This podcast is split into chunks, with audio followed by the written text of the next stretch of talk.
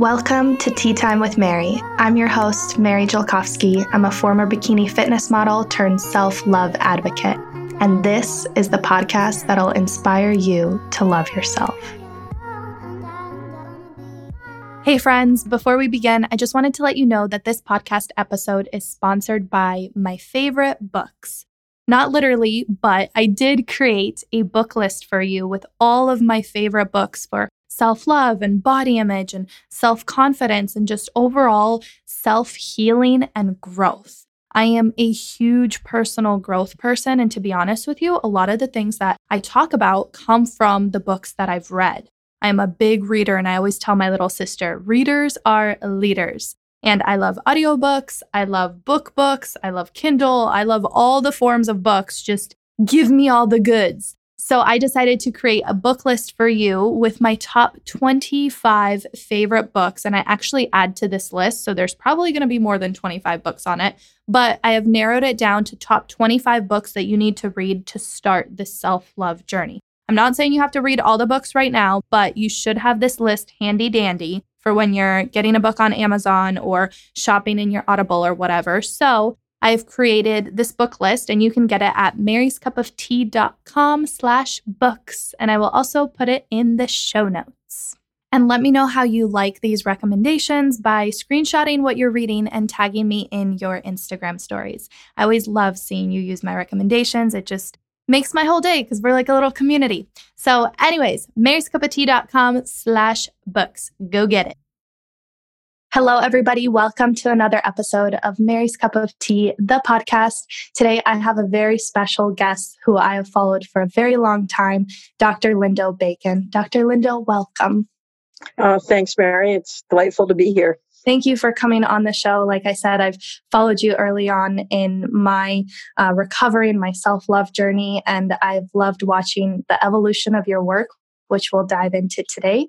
But before we do anything, for those who are unfamiliar with you, I wanted to read your bio.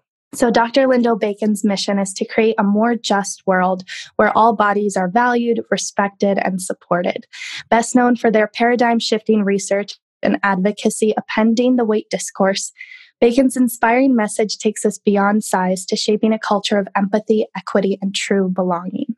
Dr. Bacon has mined their deep academic proficiency, wide ranging clinical expertise, and own personal experience to write two best selling books Health at Every Size The Surprising Truth About Your Weight, and co authored the book Body Respect What Conventional Health Books Get Wrong, Leave Out, or Just Plain Fail to Understand About Weight.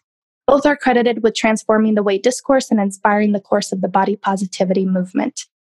Bacon's next manifesto, Radical Belonging How to Survive and Thrive in an Unjust World, while transforming it for the better, will be released by BenBella Books on November 10th, 2020. And Bacon is currently spreading this message through public speaking. Is it okay if I call you Lindo? Are we on first name basis? Please do. No, I, I don't like all the power dynamics behind the doctorate as much as um, it was a lot of work to earn it.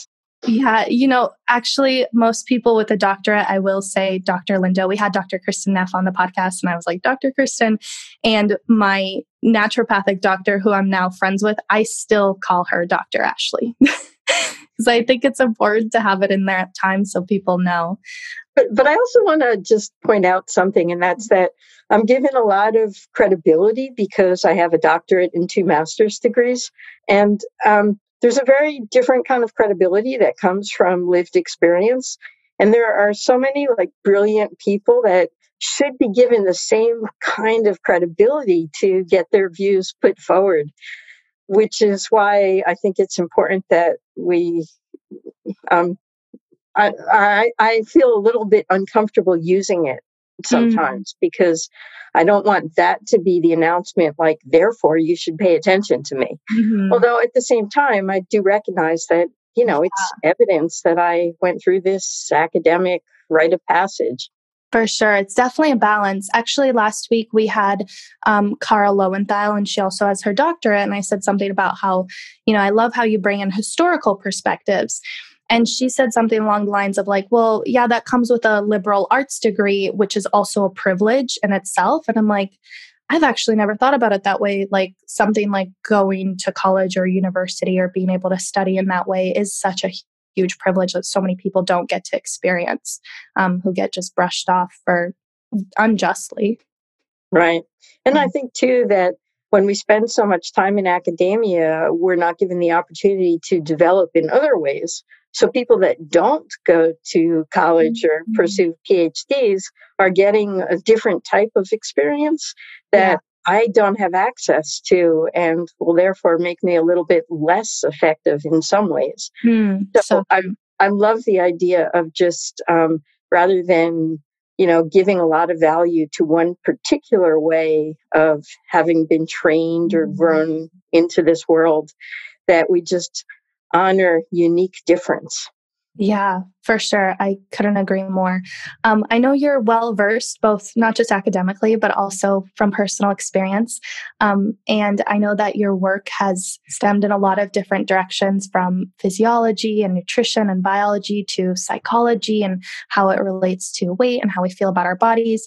And now you're writing and speaking a lot about um, social justice and inclusion. And so I see it as like this natural evolution, which is so funny because it's like when you were studying like physiology, for example, did you ever think that you would be here? And how was that? How did that evolution feel to you? And what was the progression and the inspiration behind it? Thanks for asking because I think that understanding that evolution is plays a huge role in my own sense of um, fulfillment today um, and that, so I do have a lot of degrees behind me, as, as you were mentioning. And originally it was more along the health track. And I think originally when I was going to school, a lot of it was about trying to save myself. I had such a difficult relationship with food and my body. Well, that's, I always find that awkward wording, and I'm surprised that I actually just use that to talk about a relationship with my, my body. But let me, let me just reframe that. That, um, I didn't like my body. I thought that there was something wrong with it. And at the time, I was framing it that um, I was too fat and there was something wrong with being fat. And if only I could lose weight, things would be a lot better for me in all kinds of ways. And um, it was so painful for me that I had to start to focus on my body. And for me, the best way to learn is through academics. Like that was a safer way for me to go into it. So I feel like each degree I got was basically an attempt to learn more to try to save myself. And so I went to through the traditional routes first to try to save myself because we're taught that weight is just about um, things like how you eat. So I got a degree in nutrition, or it's about exercise. So I got a, a master's degree in exercise science, or that it's about psychology. So I got a master's degree in psychology, right? So I was pursuing it in all of those conventional ways. And what blew me away through each line of study was the recognition that pretty much everything we're told in mainstream culture and even in the health through the healthcare paradigm and through you know government recommendations is really predicated on a lie not on science. And it supports private industry much more than it supports individuals. And in fact, it's done a lot of damage. Most people feel discontent with their body, feel uncomfortable with around food and feel like they don't exercise enough or enjoy their body. You know, most people have challenges in one or more of those areas. And a lot of this is because of all of the misinformation that has come to be accepted in our world. So all of those kind of all of those degrees that I got originally were helping me to um, kind of challenge that whole weight paradigm, and that was really valuable for me. And if you read my two earlier books, which actually I know you did personally, but I, I doubt all your listeners have, um, what you see is me challenging all of those myths.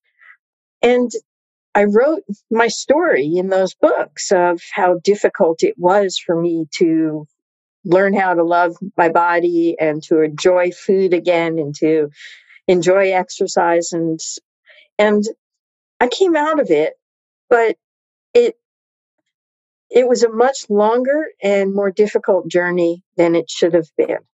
And that's when I realized that what was missing was this whole big social justice component that my struggles with weight were very different from how we're taught to look at the healing cycle. Like we're we're taught to think that like this is a crisis around femininity that we're fed this wrong idea that you have to be thin in order to be attractive and to be successful as a woman. And that's why so many people are vulnerable to all of these myths.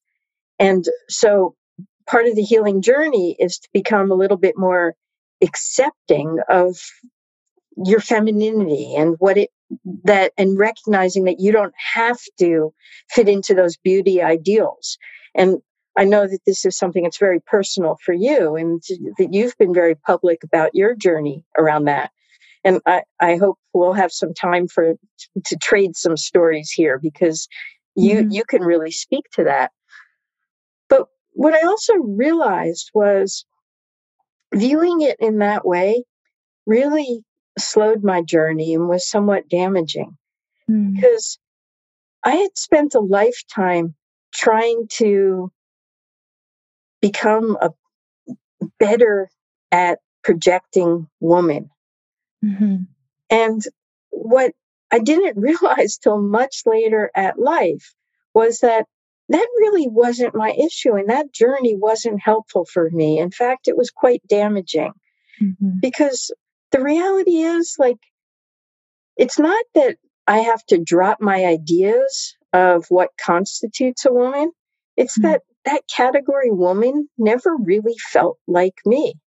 I'm trans, and um, I, I um, well, trans is an umbrella term to just refer to, uh, for those who are unfamiliar with it, to refer to anybody whose gender identity doesn't match the one that was conventionally assigned at birth.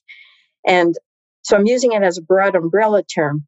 Um, but um, specifically, I identify as gender queer because I don't feel like a man either. And um, there's this non binary category that seems to match me better.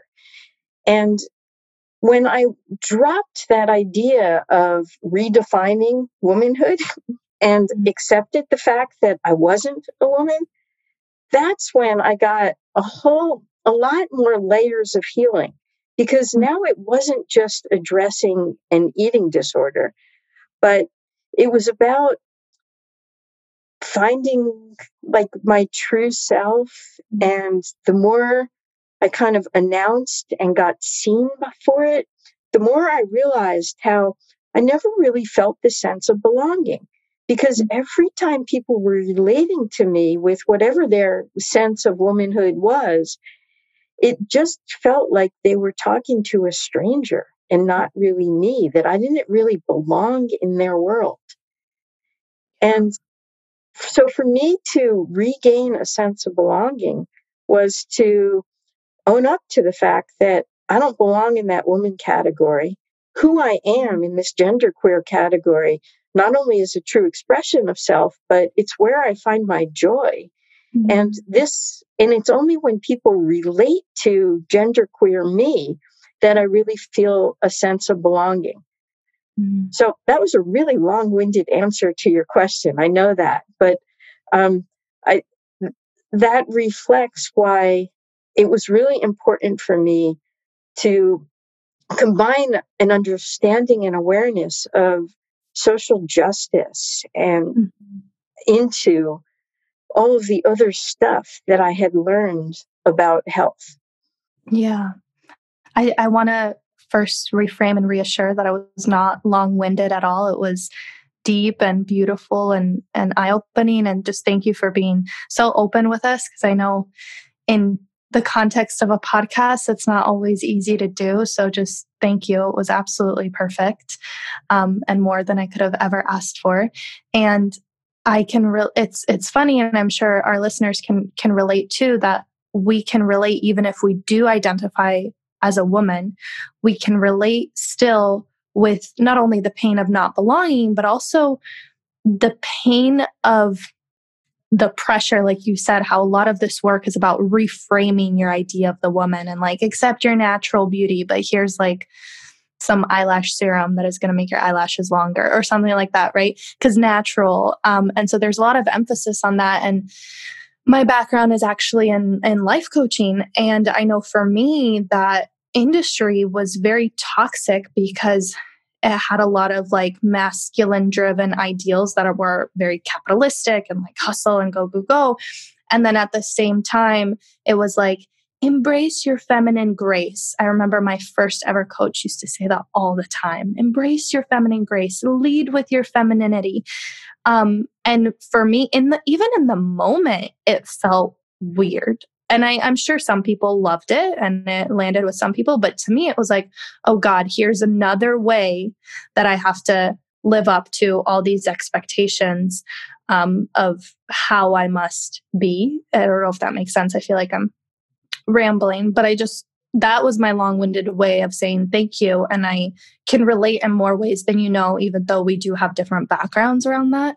Um, so, yeah, it's just, it's so needed just to have our eyes open to that. Right. And I think it's really beautiful to recognize too that we all have our different stories. And mm-hmm. I doubt that there's a lot of listeners right now who would consider themselves genderqueer or trans. Mm-hmm. Um, but yet, as you're mentioning, everybody has that experience of unbelonging for some way. And the more that, like, it's important for all of us to find support and own our personal stories and what makes us unique. And then also to recognize that it's just so human to experience that sense of unbelonging. And there's also a lot of common themes in our unique stories.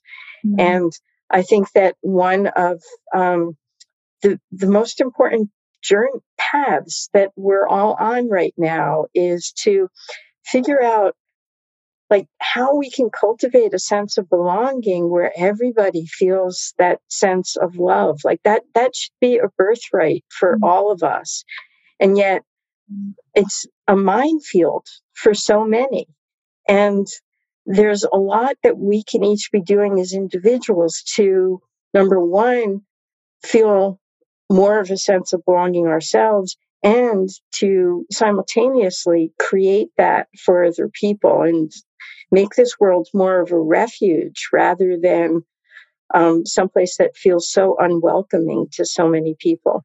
Yeah, for sure. Um, if it's okay with you, I wanted to share something personal and I might start crying because this is so near and dear to my heart. But um, I think I'm just going to be very transparent and I hope nobody takes it the wrong way.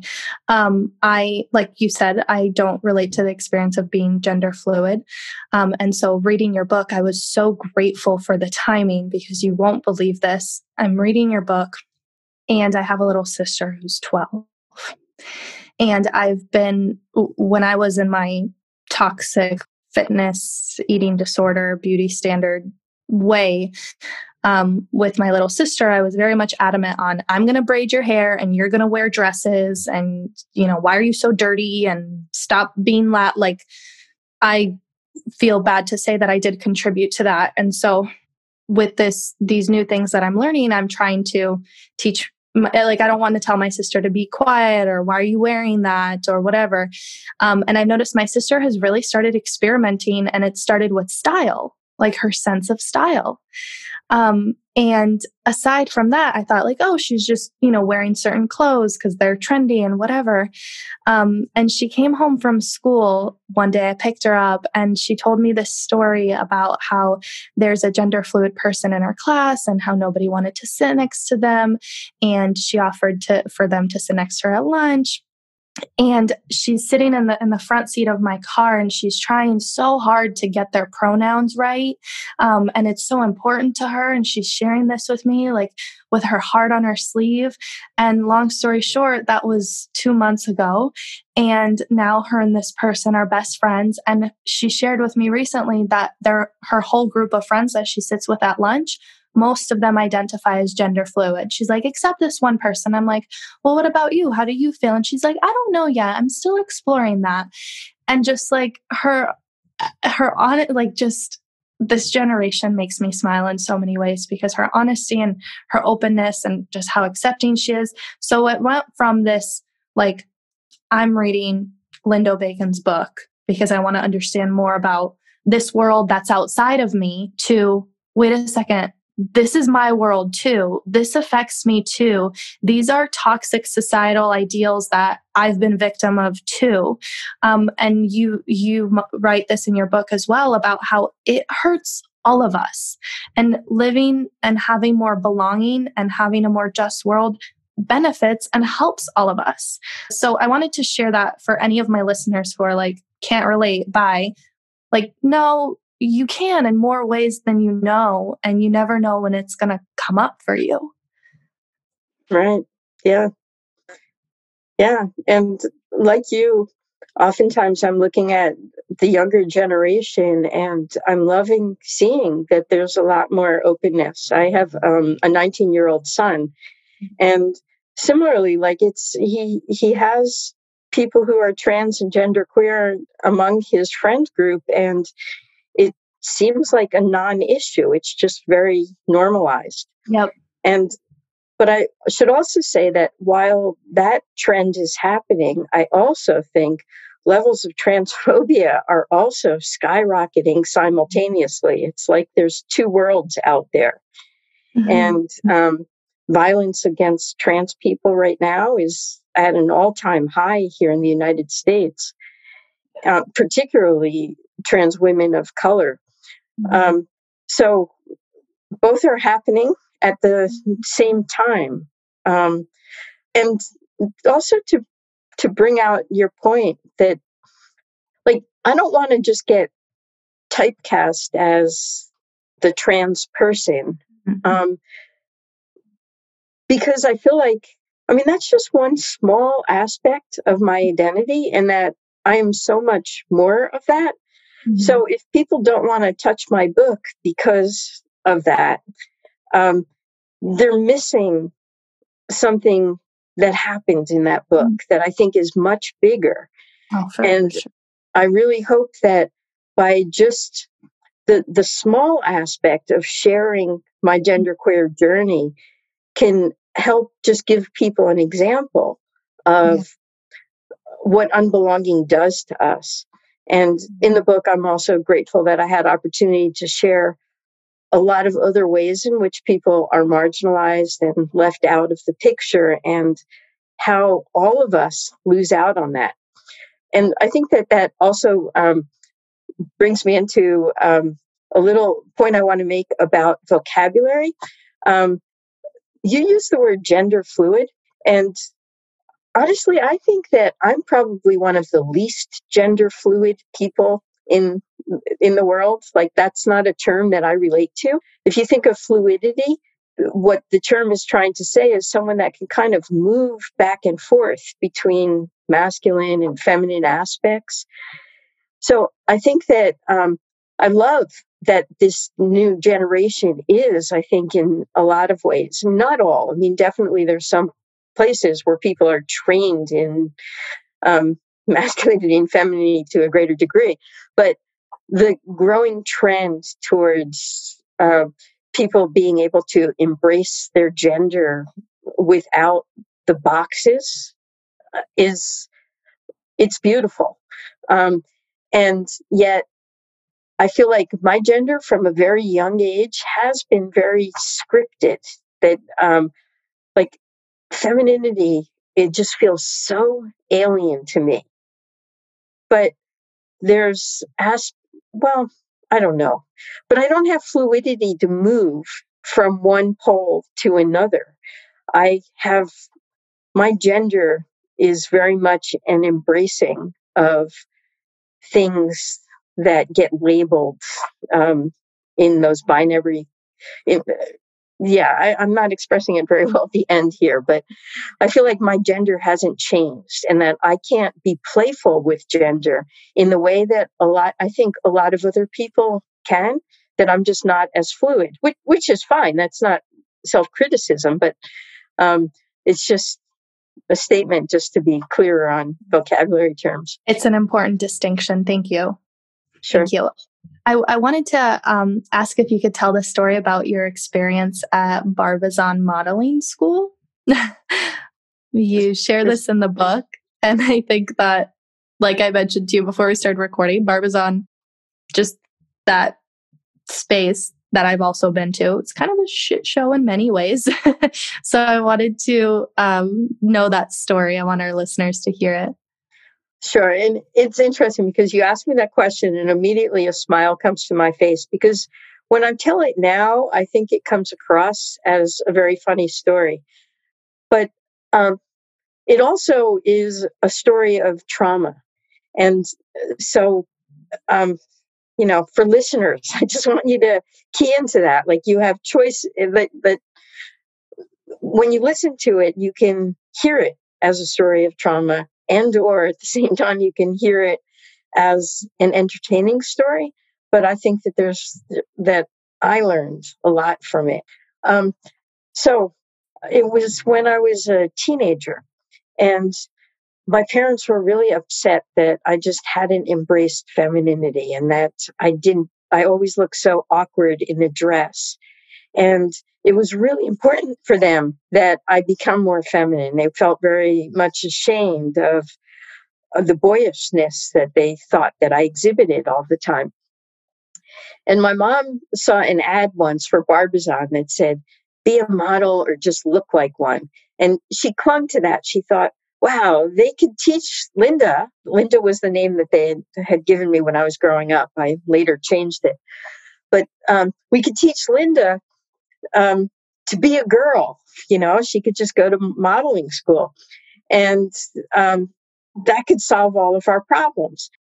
And I have to admit that when they told me that they wanted me to enroll in modeling school and they were going to pay for it, that while I protested on the surface, there was a part of me that kind of wanted to go. Like I wanted to learn how to fit in better and be a better girl because, you know, I did feel like I wasn't, uh, it was constantly reflected back to me that I wasn't respected because I, I wasn't very good at playing girl. So anyway, I start Bar- Barbizon, and it actually turned out to just be a really, really painful experience. Every class I went to, I just felt like a complete failure and like I didn't fit in. And I, would leave the class for long periods of time and just go cry in the bathroom. Um, I'd come back and my mascara would be all messy, you know, so everybody would know. And after a while, one of the teachers just took pity on me and just said to me, look, we, you know, I know this is really uncomfortable and, and you hate being here. Um, do you want to, you know, skip class or quit? And, um, but we both knew that it was really important to my parents. My parents had paid for it. They had a lot invested in it that my parents wouldn't let me drop out. And so we found this great compromise where I would, they would just bring me into a back room and um, they had some books there and i would just hang out and read the whole time and then a little while before my parents would come to pick me up they'd come and they'd apply makeup and you know so we could pretend that i was in class the whole time and my parents would be satisfied so that was great. I got through the whole barbizon program that way. Then there was a graduation night. And at the graduation night, what we were supposed to do was we were going to have um, a whole runway session, and you know our families would be in the audience, and then there would also be scouts in the audience who are here to find the next new models of our generation, and there would be media, and so it was going to be a really big event to kind of showcase all the skills that we had learned. So they dressed me up and put my makeup on And they told me basically just stay in line, follow close to the person behind, you know, that's in front of you. Don't do anything original, you know, and we'll just get you across that stage as quickly as possible. So um, everything was going fine at first, but then there were um, one of the problems was I was wearing high heeled shoes and I didn't know how to work, walk in high heels. And it was so awkward for me. And at one point I stumbled and my heel got caught in the cord for the light set. And I was trying to get my heel loose. And as I jerked it free, it pulled on the whole string of lights that were attached to this backdrop. And the whole backdrop fell on the line of models. And the, um, like one woman actually, or one girl actually had to get rushed to the hospital. And turns out she broke her arm, you know, with the weight of the backdrop falling on it. But it mm-hmm. was just a horrible, shaming experience. They had to stop the show. They were never able to get the backdrop fully back up. And, you know, it, everybody felt like it had just ruined the whole show for all mm-hmm. these hopeful young models who, you know, wanted to show off for the world. And it was just so humiliating for me. It was like I was revealed in front of the whole world that there's no way you can pass as a girl. And mm-hmm. my parents were so ashamed of me. Rather than like showing me love for what a painful experience that I had gone through, like it like the weight of their silence around comforting comforting me was just too much. That car ride home um, was just awful. Just knowing they felt so ashamed of me and that I was publicly shamed. And anyway, um, stuff like that, it it has lifelong impact.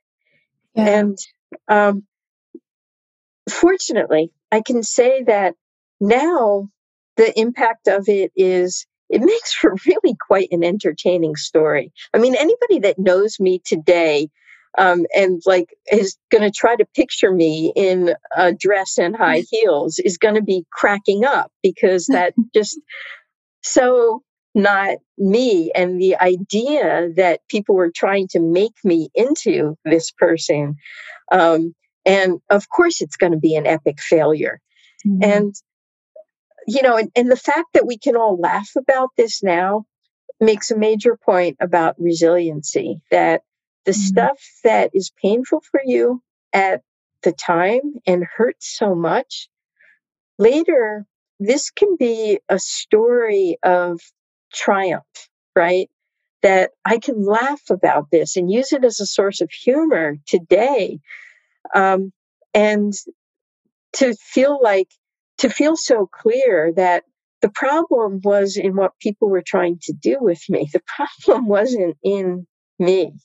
It and it really makes a strong statement of what's wrong in this culture when you try to when you have ideas of what people are supposed to be and then you have to put them into those boxes and that's not who they are if you could go back in time um, and sit next to yourself on that car ride home, what would you say to yourself? I mean, you already touched on it that the problem isn't with you, um, but is there anything else you would say to yourself to help mitigate the, the effects of that shame? Oh man, how about if I reparent myself right now? So um, let me role play what I would have liked from my parents in that car. Um, I would have loved to have parents who could have said to me at the time, like, Linda, we love you for who you are, and we are so sorry now that we see that we were trying to make you something that you aren't. And we love you for who you are and for your gender uh, presentation in the world. And we're sorry that we haven't allowed you to present yourself in the world and honored and valued that. And um, so going forward, um, let's go shopping, you know, and let's let's find you clothes that you feel like represent you and let's find you support and other people who represent who can be role models for you and um, help you find who you are. Mm, that's so beautiful. And I, and I have to say, too, that I bet you if my parents were alive today, they would have evolved to get to that point. But unfortunately, my parents both died a, um, a long time ago, and I never got that from them. But I can say that my parents, um, like, they had identified me as a lesbian at a young age and um, wanted to send me for shock therapy. I mean, it was so offensive to them. And over the course of time, they came to celebrate me having a woman partner and us having a son together and, you know, all kinds of things. So they grew with me.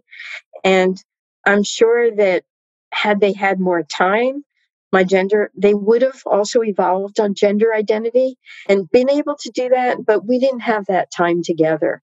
Um, mm. But still, I also want to just honor like everybody that's in some kind of a process of accepting and changing values that they might have.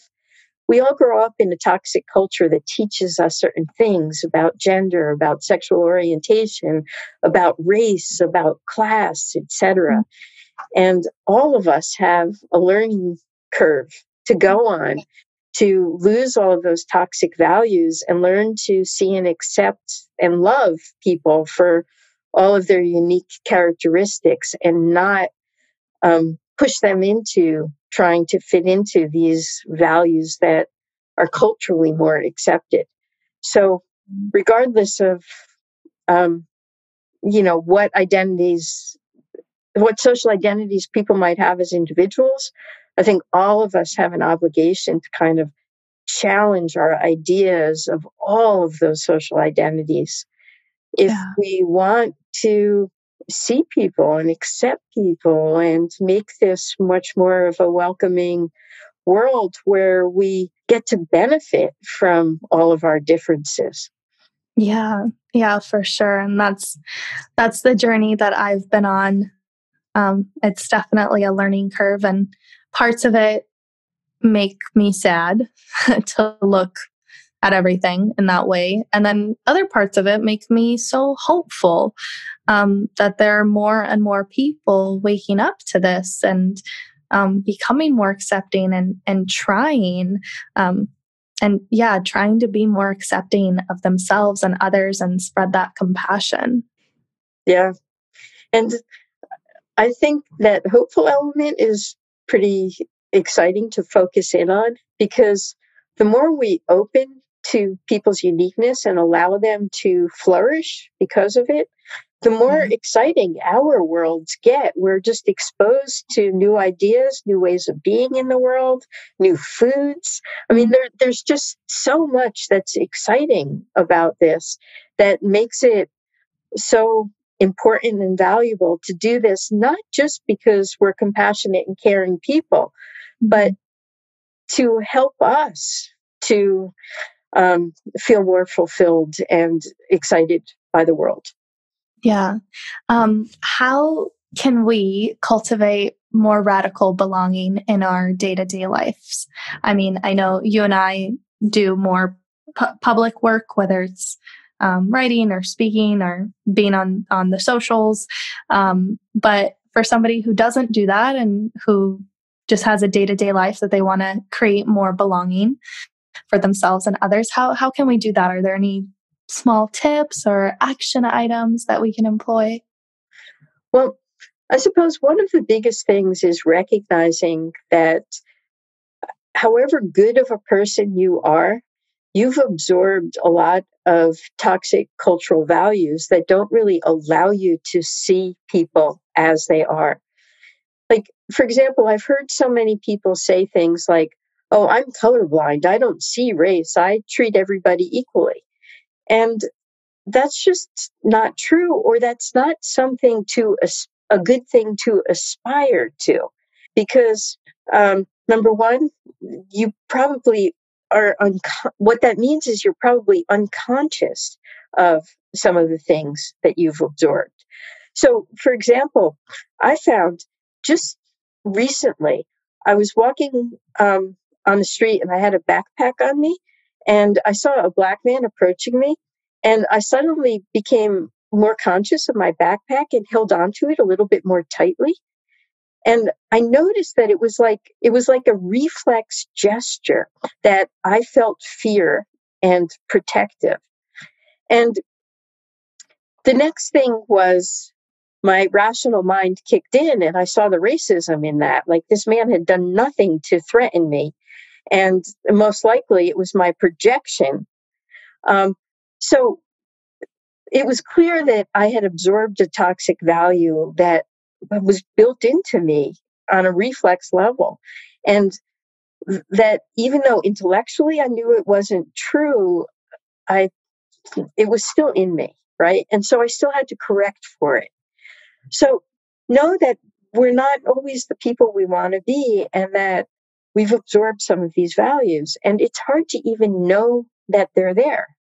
And if you say you're colorblind, what that means is you're not actually seeing that person's color. And the fact that it contributes to how they're treated in the world and it contributes to making them who they are.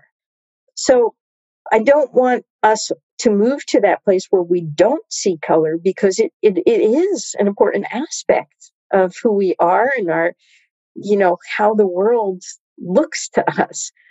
So instead, what I think we all need to do is to be open to the fact that um, this goes on and that we have to go out of our way then to unlearn this if we really want to create create a place of belonging.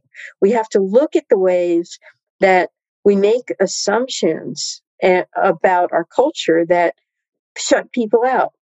So, for example, um, a few days ago, I was on a Zoom call with a, a group of people, and they did a little icebreaker so that everybody could get to know one another. And, you know, one of the questions they asked people was, Where did you go to school? And what that does, because in our culture, um, people who are better educated are given more cultural value. And so it's shameful for people to either admit they don't have school or that they went to a school with a lesser reputation that might have been cheaper right? There there's all of these cultural values that get assigned to it. So just by asking that question you're setting up certain people in the audience to feel like they're about to expose something that is going to give them more or less power in the conversation and more or less respect. Yeah. And how often do we ask people, like, what do you do for a living? It's like the first question we ask. Exactly. Mm-hmm. So we've got to unlearn all of that. Like, we've got to start to recognize all of the ways in which the way we've been taught in the world is to I, un, unleashes our privilege and to figure out how we can meet people and open up questions so that we can see people without unleashing all of these power and privilege dynamics. And that when we ask those kinds of loaded questions, that they happen in a different context, the context mm-hmm. where there's more safety that's involved and people don't have to fear that kind of judgment.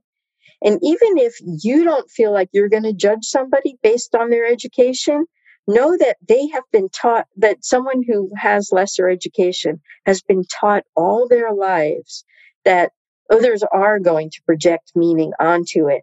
And so, regardless of what you might believe, just asking that question yeah. could trigger that lifelong sense of unbelonging for mm-hmm. somebody.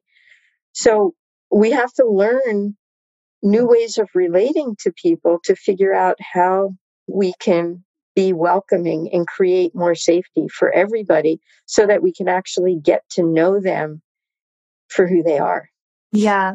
What I'm really hearing you say is that we have to see people for who they are as opposed to what they do or what they the fa- the facade that they put on in order to be more accepted in society. A question that I asked at my I ask at my retreats quite often is, if you were an animal, what animal would you be and why? Um, and that's usually the first icebreaker question because it's it allows everyone to be included and to tell us what what they want to tell us as opposed to these labels and the stigmas that come with them. Yeah, sounds good. Although I would say that I I would um, that I could say that question would scare me. I feel like sometimes really? I don't have that same kind of creative element to be able to think yeah. on my feet. Um, but yeah, I, I mean, I, I, hear your your point there. That's asking non-loaded questions like that. Yeah, and um, that could be have fun with it. yeah, we have so much fun with it. And most some people are like, "Wait, can I change mine?" And then they'll call back a couple days and be like, "Okay, today I'm feeling like a whatever, a bird." um, yeah, it's it's great. It's interesting what people choose to share too um, about themselves, and that's always, I think, a lot more powerful than giving them like the boxy stuff. Um, Thank you so much, Lindo. This has been so wonderful and so eye opening. And I, I just love the, the progression of the work that you're doing and where it is now in your book, Radical Belonging, which I have learned and grown so much from. And it's come at such a just divine timing. I really believe in that in my life right now um, in many different ways. So I, I really appreciate you helping me learn. I know that that's a big weight that a lot of marginalized people carry that they shouldn't. Um, so I want to make sure it doesn't go unacknowledged that I am just so grateful for you. Oh, that's sweet. Yeah, it's really exciting for me to release this book into the world. Yeah. Where where can we find you and your book and keep up with you and where can people follow along? Okay. Well, um, the book can be found everywhere books are found. So go to your favorite bookseller, um, and I highly recommend people um, find an independent bookseller because these days, wow, you know, the, well, that's a whole other story about where all our money's going these days. And anyway, um, so anywhere books are found, including uh, many local libraries. Mm-hmm. And um, what else? Okay, so I keep up a personal website lindobacon.com. And there you'll find links to find me everywhere else. But I'm on Facebook and Twitter at Lindo Bacon X and on Instagram at Lindo Bacon. And um, yeah, those are the main places. And you'll find tons of free educational material at lindobacon.com to help people get on board. Yeah, your website, educational, is an understatement. It's really great. I mean, it's so to the point and that's what i really appreciate is learning about these things as opposed to tiptoeing around them. And you say it like it is and i appreciate that. I've learned so much from your website alone. Thanks. So um, thank you so much lindo for being on the podcast uh, for your time and your, your grace and the work that you are doing. We just so appreciate you. I hope our listeners get to um, enjoy and learn and grow with us. And yeah thank you everybody for listening that's Thank sweet. You. Thanks, Mary. It was delightful to talk to you. Bye, everyone.